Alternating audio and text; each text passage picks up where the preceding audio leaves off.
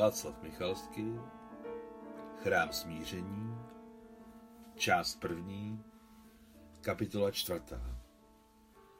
Alexandra Alexandrovna se vrátila do služby až na konci února 1945. A to hlavně díky Papikovovi. Těžko říct, jak by to dopadlo, nebýt jeho. Jaká by byla cena lékařského omylu? Dovnitř zatlačený akutní zánět, sepse, gangréna. Mohlo se stát všechno možné. Klidně amputace nohy a v nejhorším případě smrt. To už je osud chirurgů. Když se dostanou na stůl, pokaždé jde všechno na levačku. S takovými hloupými chybami, že to nejde vymyslet ani náhodou. Asi se jim tím prozřetelnost snaží připomenout odpovědnost jejich profese. Papikov ji každé dva dny prohlížel ránu a měnil višňovského balzámové obvazy. To není vaše práce, soudruhu plukovníku. Pokoušela se ho vícekrát zastavit Alexandra.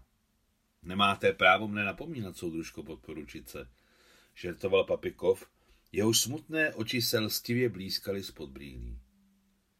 Přitom bylo v jeho sípavém hlase tolik blízké pozornosti, že pokaždé po jeho návštěvě Alexandra pocitovala neobvyklý příliv sil a s každým dnem v jejím srdci narůstala víra, že je zakletá a jak kulky, tak střepiny a bodáky se jí vyhnou.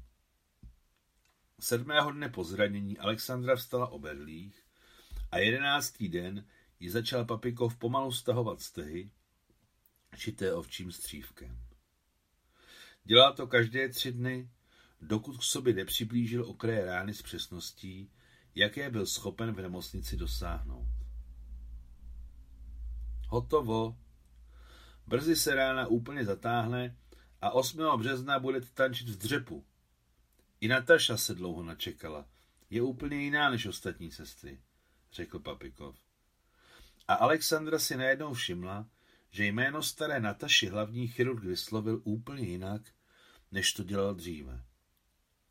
Byla příliš ženou, aby nezachytila tuhle novou intonaci, se kterou vyslovil jméno kolegyně. Že by měli románek? Dříve brala Natašu jen jako kolegyni a hlavně ji nepozorovala. Zjistila, že si ani nepamatuje barvu Natašiných očí. Za 50 let v období antisovětské vlády na dače bohaté Nadi, která stále přistavovala svůj dům, pracovali chlapci z jeho ruského havířského městečka, kde spolu se zmizelou sovětskou vládou pro ně zmizelo i právo na práci, protože šachty zavřely, ale místo nich nic jiného nevzniklo.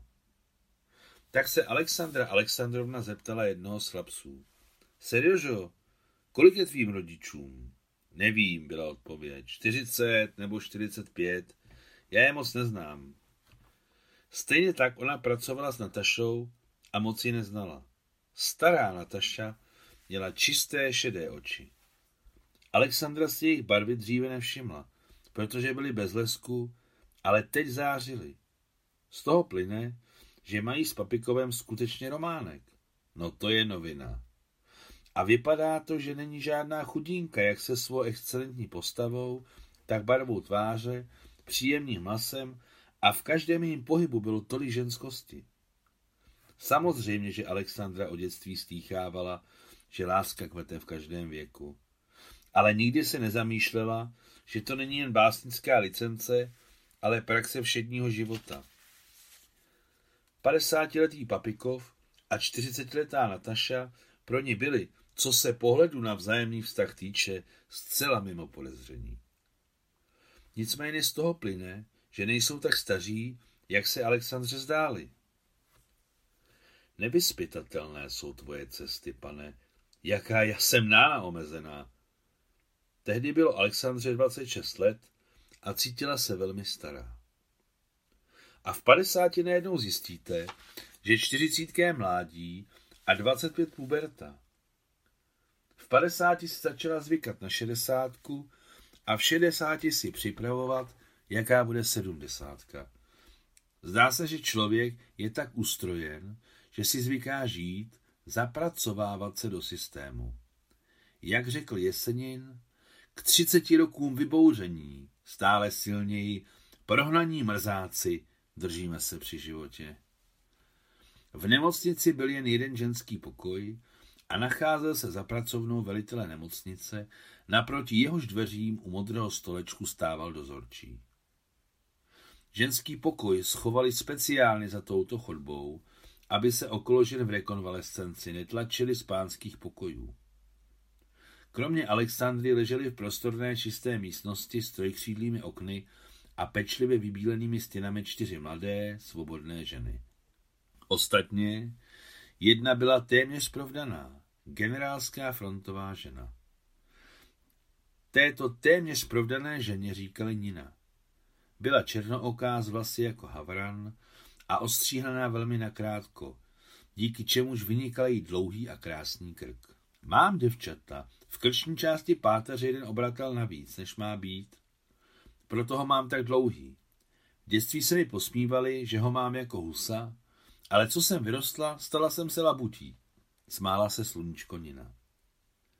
Byla především to, čemu se říká la femme fatale. Jemné rysy obličeje, krásně obtažené rty, tenký pas a velká prsa, čistá bílá, velmi jemná kůže, které se obvykle říká královská, a přitom všem měla dobrou, veselou, téměř lehkomyslnou povahu. Obvykle všechny rozesmávala. Všech pět se téměř pořád smálo každé hlouposti, i když Nina měla odoperovanou levou plíci a smálo se jí těžko. Ninin generál jí každý den postal něco sladkého nebo ovoce.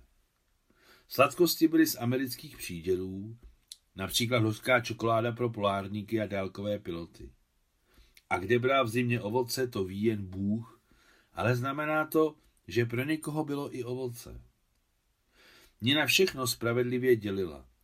Sousedky nejdříve odmítly, ale pak si zvykli a brali svůj díl jako samozřejmost. Ten den generál poslal parfémy, pudry, rtěnky, lak na nechty, řesenky, štětečky, zkrátka celou kosmetickou soupravu v krásné černé lakované krabici, na níž bylo vytlačeno latinkou ve zlatě Chanel. Sašulo, ty si prostředá z Moskvy, všechno znáš, přečti to. Požádala Alexandru Nina. Vypadá to, že to je francouzsky. Na krabici je napsáno Chanel. A na flakonu z nějakého důvodu Chanel číslo 5. No to sami vidíte. To znamená, že jsou i čísla 1, 2, 3, 4? Možná je Chanel název továrny. No ano, ale stejně jako u nás Rudý Říjen nebo Klára Cetkin. Podpořila i malá Věrka. Přesně, továrna. Přizvukovali Newsy a Líza, které ležely blíže k oknu, jako u nás Rosa Luxemburg. A k tomu dalšímu, a tomu dalšímu nerozumím. Dobrá, pak se na to podíváme. A zatím pojďte, děvčata, navoníme se, přepudrujeme a namalujeme. Zavelila veselé Nina. Pozor, jsem první u velkého zrcadla. Nina byla vládkyní nečekaně se valícího blaha a její prvenství nikdo nespochybňoval. Velké zrcadlo jim vyselo nad umyvadlem. Ono nebylo tak velké, 40 na 60, ale ani nemalé, ruční, jaké měli všechny. Parfémy, to je něco. Neumíš si představit, jak voní. Buržousti existují. Věročko, nepolévej se tím. Jedna se parfém stříkni. Nebo ještě lépe, mázni si jen za ušima a trochu krk, jenom zlehka. To je dobrý parfém, ten pátý Chanel. A jaké máme my? Ani si nepamatuji. Řekla, když na ní přišla řada, Nusia, která z nich byla nejstarší. Sloužila jako kuchařka a asi proto byla plných tvarů, růžolící a macatá. Alexandra a Elizaveta se mázly za ušima. Elíza z obavy, protože ještě nikdy v životě nepoužívala parfém, a Alexandra, protože měla příliš ostrý čich a z jemného mnoha vrstevného aroma se jí točila hlava. Poznámka pod čarou. Slavná francouzská módní návrhářka Gabrielle Coco Chanel se narodila roku 1883 v provincii v chudé početné rodině, zemřela v roce 1971. Jak se to často veřejně známým lidem stává, v absolutním osamocení, v luxusním apartmá pařížského hotelu Ritz, naproti němuž byl její slavný dům módy Chanel s ročním příjmem 160 milionů dolarů. Coco Chanel vytvořila obraz ženy 20. století. Parfém Chanel číslo 5 byl vytvořen emigrantem z Ruska Ernstem Bohem roku 1920. Na prozbu Coco Chanel udělal výběr 20 rozličných kompozic květinových aromat. Coco ukázala na výběr s číslem 5. Přikázala, aby tam přidali trošku vůně konvalinky. Tak přišel na svět parfém Chanel číslo 5, který byl dán do prodeje v roce 1921. Ani první, ani druhý, ani třetí, ani čtvrtý Chanel nebyl. Sama Koko to o Chanelu číslo 5 říkala. Parfém pro ženy, který voní jako žena. Měla obecně sklony k aforismům. Náleží například výrok, pokud vás nějaká žena ohromí svou krásou, ale nemůžete si vzpomenout, co měla na sobě, znamená to, že byla ideálně oblečená. Nina si užila svou luxusní parfumérii jen trošičku. Instinktivně chápala, že se nepotřebuje malovat, ale jen se svých krásně tvarovaných hrtů dotknout rtěnkou. Něžných tváří, vypouklého čistého čela a pravidelného nosu pudrem, ale řas a obočí bylo lépe se vůbec nedotýkat. Jinak by mohli přebít její zářivé hnědé oči. Alexandry jim říkala světlonosné.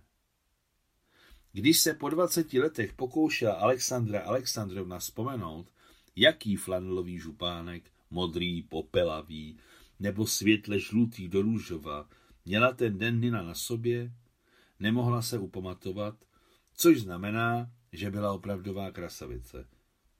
Bůh jí štědře nadělil jak tvář, tak postavu, přirození vkus a dobrou povahu. O těchto ženách se říká, nenarodila se krásná, ale narodila se šťastná.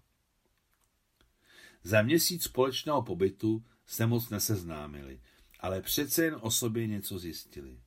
Přesně tolik, kolik toho každá z nich považovala za nutné říci.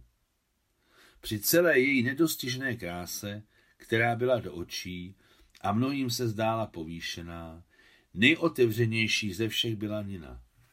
Vyprávěla o sobě jednoduše a s pousmáním, i když mnoho veselého v jejich životních peripetích nebylo. Po večeři obvykle klábosily. Vdala jsem se, ještě mi nebylo sedmnáct.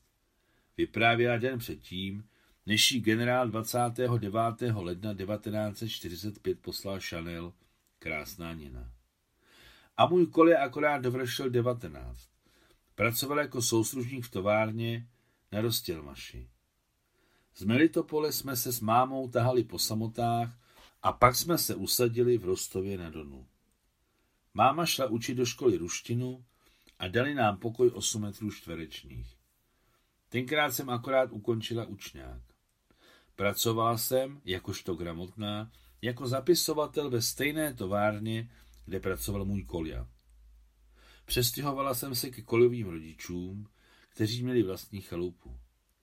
Vzali jsme se v zimě 35. a já hned otěhotněla. V létě se můj kolia utopil v Donu. Dítě jsem ze smutku potratila. Vrátila jsem se k mámě. A od té doby jsem neotěhotněla ani jednou. To není pravda, přerušila je najednou ze svého koutu tichá Líza. Ty mne znáš líp? Podívala se jakoby ze strachem vlastenina. Možná i líp. Jak moje máma, tak babička i prababička jsou porodní báby. Jenom já ne.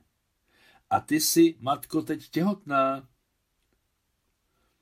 Ale ještě to není jisté, zarděla se Nina. Třikrát mě poplivej. Tfuj, tfuj, tfuj. Neboj se, nejsem nepřející. Všechny pochopili, že se Líza trefila. No to byla její profese, trefovat se. Ženy z jejího rodu pomáhaly přijít lidem na tento svět, ale ona je posílala na onen. Líza byla snajper. O Němcích, které zabila, nikdy neříkala, zabila jsem ho, ale sejmula. Nebyla jen snajper, ale ESO, protože pracovala jen proti německým snajprům. To, že se ve válce zabíjí, věděla každá, ale Líza znala každého svého odvidění. Nezdá se ti o nich, Lisko? Zeptala se jednou prostoduchá kuchařka Nusia. Lidé přece? Zatím ne. A co se týče lidí, ti řeknu, že pro vlastní jsou lidé, ale pro nás to jsou nelidé. Kdo koho? Po pauze požádali všechny Ninu, aby vyprávěla dál. Všichni chtěli zaretušovat na starou trapnost a dívali se na ní teď jinýma očima a přemýšleli. A co když má Líza pravdu? I když jen nechtěně. Ženy ležící v pokoji byly bezdětné, takže Nině od srdce záviděli. Dokonce i Alexandra, které závist téměř nebyla vlastní. Z toho plyne, pokračovala Nina, že nápadníků jsem o dětství měla plno, ale nic ucházejícího. Asi se ke mně ti vhodní báli přiblížit. Mysleli si, že je buď odpálím, nebo to, že jsem hezká, znamená, že jsem coura. Po mé muži jsem dlouho nikoho neměla. Pak se objevil muž o 15 let starší, zdálo se mi, že je úplný stařec, ale brzy jsem si zvykla. Krásný, ženatý, vyzvídala Nusia. Krásný, ale ne, byl obyčejný. Malého vzrůstu, silný, s kouty na čele a měl světlé oči, ale velmi si věřil. Ne drzí, ale věřil si. Se smyslem pro humor, ale nikoli vtlachal. Pracoval jako inženýr ve stejné továrně jako já. Ženatý. Měl dvě děvčátka ve školním věku. Jak říkal, nepamatuji se svobodný. Do našeho osmimetrového pokojíku, co jsme měli s mámou, jsem ho přivést nemohla. Do jeho domu jsme také měli cestu zakázanou.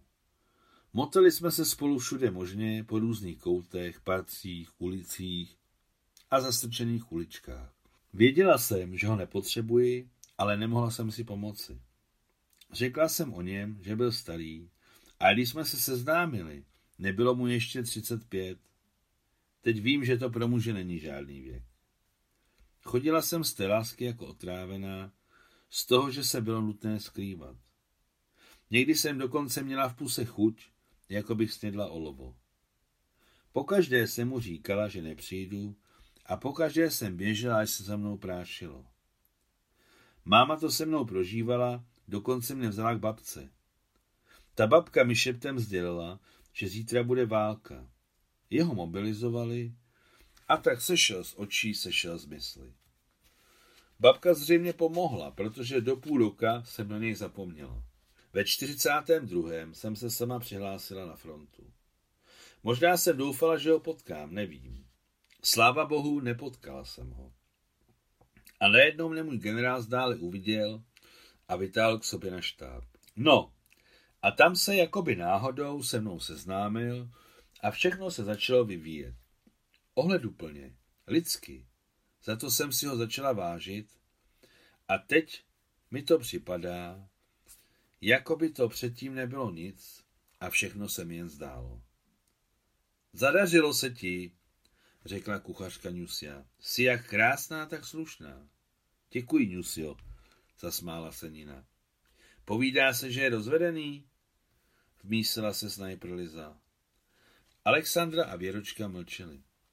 První, protože nepovažovala za nutné se vyptávat, a druhá z toho důvodu, že všechno, o čem Nina vyprávěla, ji, jako panu, do takové míry zajímalo, tak žhavě, že jí zelená očka hořela a dokonce jí zčervená nos, i když ho měla přepudrovaný. Ne, žena zemřela při porodu. Zůstal mu syn, teď mu jsou dva roky a je s jeho mámou v Moskvě. Máma Anfisa jako vlivna mne v každém dopise Fjodoru Petrovičovi pozdravuje. Poslal jí mou fotku. Řekl, moje máma rozděluje lidi podle očí. To znamená, že nejsem tak marná, když mi posílá pozdravy. Nina se odmlčela. A nikdo se již víc nevyptával. Všechny poslouchali, jak za oknem šumí vítr, a každá si přemýšlela o tom, co je pro ženu nejsvětější, o mateřství. O svém vlastním možném či nemožném mateřství. S tím usnuli. Někdo před večerkou, někdo po ní. A dnes, 31. ledna 1945, poslal Ninin generál krabici Chanel. A všechny se malovali, vonili trofejními parfémy a celý den chichtali jako přetržené. Alexandra si odmítla malovat rty. Proč se nemaluješ? Zeptala se Nina. Nemám pro koho. Na to zapomeň. Tobě muž nezahynul a ty ho nepochovala jako já svého koliu. Tvůj je pohřešovaný. A to ještě nic neznamená. Tak nepřivolávej neštěstí a maluj se. Bude se mu to líbit. Alexandra souhlasila a trochu si namalovala rty. Za chvíli byli na pokoji tak cít parfémy, že bylo potřeba pootevřít dveře. Otevřít ještě ventilačku se báli, aby nikoho neofouklo. Vypadá to, že všechno je potřeba s mírou. A když se Chanel rozlezl po celém patře, po pečlivém zaklepání k ním do pokoje vešel sám generál Ivan Ivanovič, velitel nemocnice. Zatímco klepal a pokašlával za dveřmi, stihlo jich všech pět zapout pod deky. Pozor! Zvučně zavolala Nina a ženy se laškovně natáhly pod dekami. Pohov! Se zadržovaným smíchem zavolal generál. To je skvělé, že vás tu mám nejen jako vojáky, ale především ženy. A navíc ještě tak krásné. Brzy bude mír, děvčata. Brzy budeme doma. Dej Bůh, abychom se všichni dobrali do svých domovů. A generál se najednou ze široka třikrát pokřižoval svým pahýlem, na kterém měl nataženou dětskou rukavici. To, že se generál pokřižoval, udivilo všechny, hlavně Alexandru. A když se na ní Ivan Ivanovič podíval, s úsměvem odpověděla mu stejně. No, život je dobrý, co, Alexandro? Přesně tak, soudru generál major lékařské služby, rázně odpověděla bodrým hlasem Alexandra. To je nádhera, řekl Ivan Ivanovič. Jsem tak rád, že si rozmrzla, sláva Bohu. Ale Alexandru znovu zasáhlo jeho sláva Bohu a zamyslela se, že není jednoduchý, primitivní člověk a nebojí se mluvit, jak se mu chce, nebojí se dokonce pokřižovat, což sovětské armádě není při nejmenším vítáno, navíc u generála. Patrně to poslal Fyodor Petrovič. Blíže se k mně stolečku, zeptá se srdečně Ivan Ivanovič. Nina kývla. Fyodor je skvělý chlap, potkal jsem se s ním. Je odvážný a spořádaný. A jsou to nejlepší francouzské parfémy, trofejní. Chanel číslo pět. Chanel je jméno známé francouzsky, která měla před válkou svůj dům módního odívání. Vyráběla parfumérii a dnes je asi taky vyrábí. Sama nebo jak?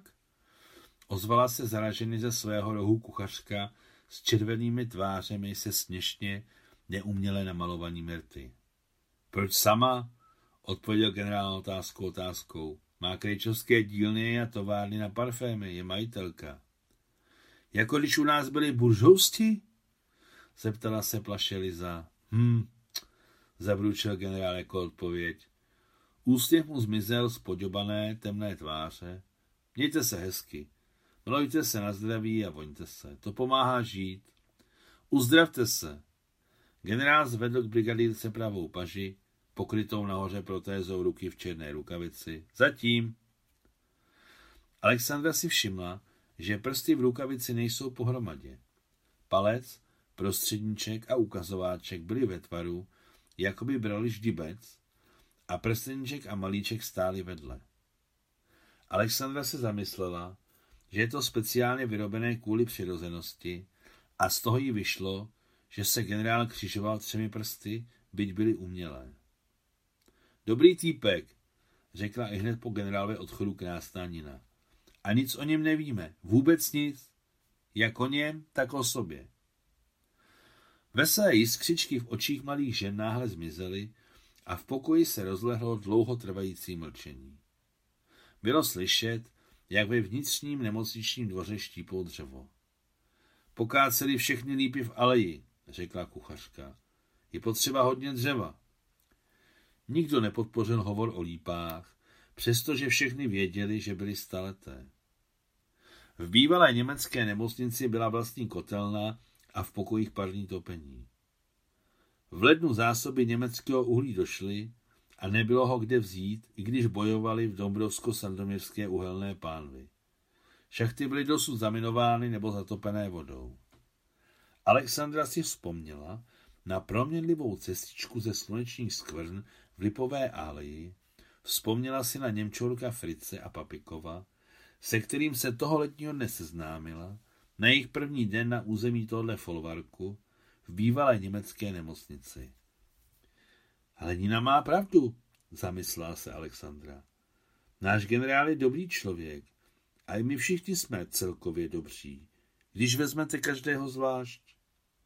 Každý má svůj život, pro někoho jsme neženy a naši vojáci nemuži. Ale jednoduše krmení pro zbraně a počítají nás na tisíce, stovky tisíc a miliony. Co pak, děvčata? Přerušila mlčenina. Sešli jsme se zde náhodou a stejně tak se rozletíme. A budeme o sobě navzájem málo co vědět. Pojďme si o sobě postupně povídat. Tak si zkrátíme čas mezi večeří a večerkou. Co říkáte? Například dnes vyprávím já, když už jsem začala, a vy se vylosujte a nebudeme tu po večerech kysnout. Návrh byl přijat a hned po večeři, kterou jim přinesli do pokoje, stejně jako jim nosili snídaně a obědy, začala Nina vyprávět. Jsem z Melitopole. Otec byl řek, ale já si ho nepamatuji. Máma je Ruska, živá a zdravá, a já nosím její příjmení Kruglova Nina Gavrilovna. Ale původně jsem Gavrilovna. Otce zabili hned, jak jsem se narodila. Bílý? Zeptala se užvaněná mladá věročka. Šeříkový, kdo to má vědět? Za oknem voják stále štípal lipové dřevo a s každým úderem sekiry hlasitě udatně vzdychal. Jak tohle jeho rytmické kch, kch, tak lehký zvuk rozlétající se polen doslova odpočítávalo sekundu za sekundou a házelo je to navždy do propasti minulých dní. Rodná duše, zauvažovala o Nině Alexandra. A přece mi zpočátku připadala jako vyšňořená nafoukaná nána. Děvčata nepřerušujte. A hlavně ty, Věročko. Nestrkej svůj pihovatý nos, kam nepatří, řekla Nina. Už ho nemám pihovatý, natřel jsem se tvým pudrem. Zachychtala se Věročka. Promiň, Ninulo, už to neudělám, povídej. To se má tak.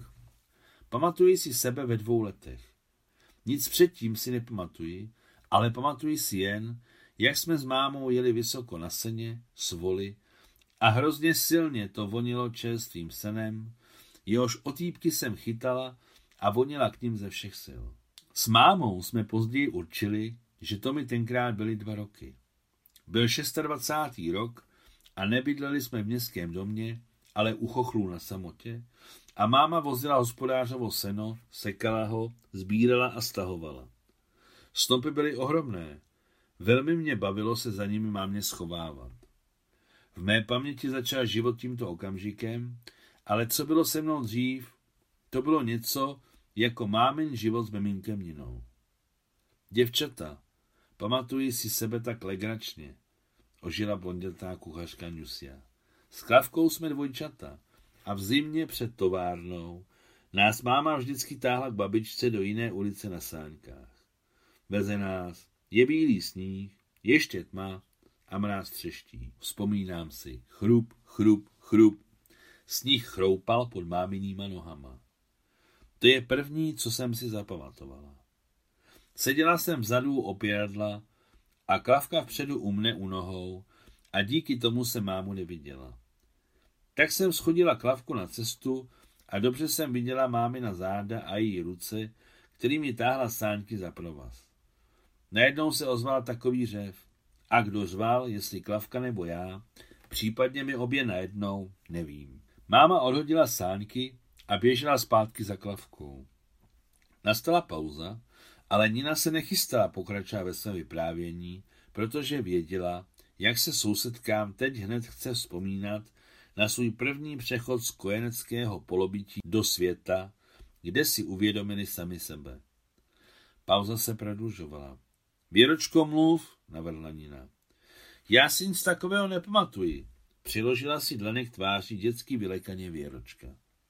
Mám to zamotané. Musím se hodně zamyslet. Zamysli se, řekla Nina. Máš krátkou paměť, tak si nic nepamatuješ. Kolik ti je let? Podle dokumentů 21. A bez dokumentů? Nevím a neřeknu. Hravě se zasmála Věročka. No, pokud si utekla na frontu hned po škole v 16 a na frontě si od 43. tak to znamená, že jsi narozená ve 27. Poslyš, a proč si utekla? Proč? Nino, ty jsi divná. Máma s tátou učili ve škole dějepis. Ale tady se historie tvoří. Mám snad sedět za pecí? Jasně. Taky chceš učit dějepis? Tak začni. Až si vzpomeneš na první vzpomínku, tak nám to řekneš. A zatím ty, Lizo, jaké máš vzpomínky?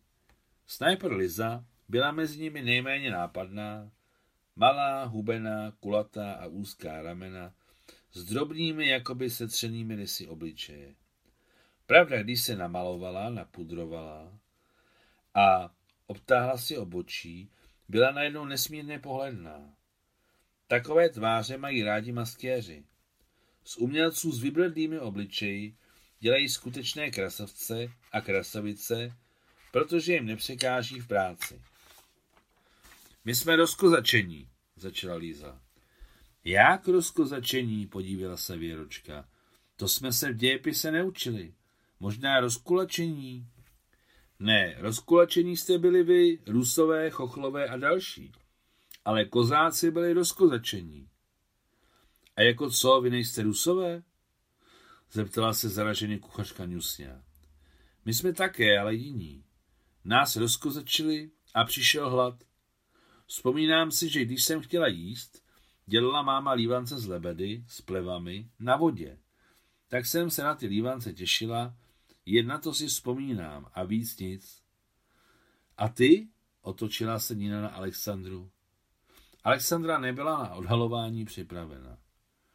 Kdyby tento rozhovor proběhl před válkou, respektive do momentu, kdy máma řekla, že není žádná dcera uklízečky Gany Karpovny a rudoarměnice Haluška, ale hraběnka Merzlovská, nejspíš, že by teď vyprávěla o svém prvním životním dojmu, který se jí navíc uchoval v paměti jako ostrý obraz.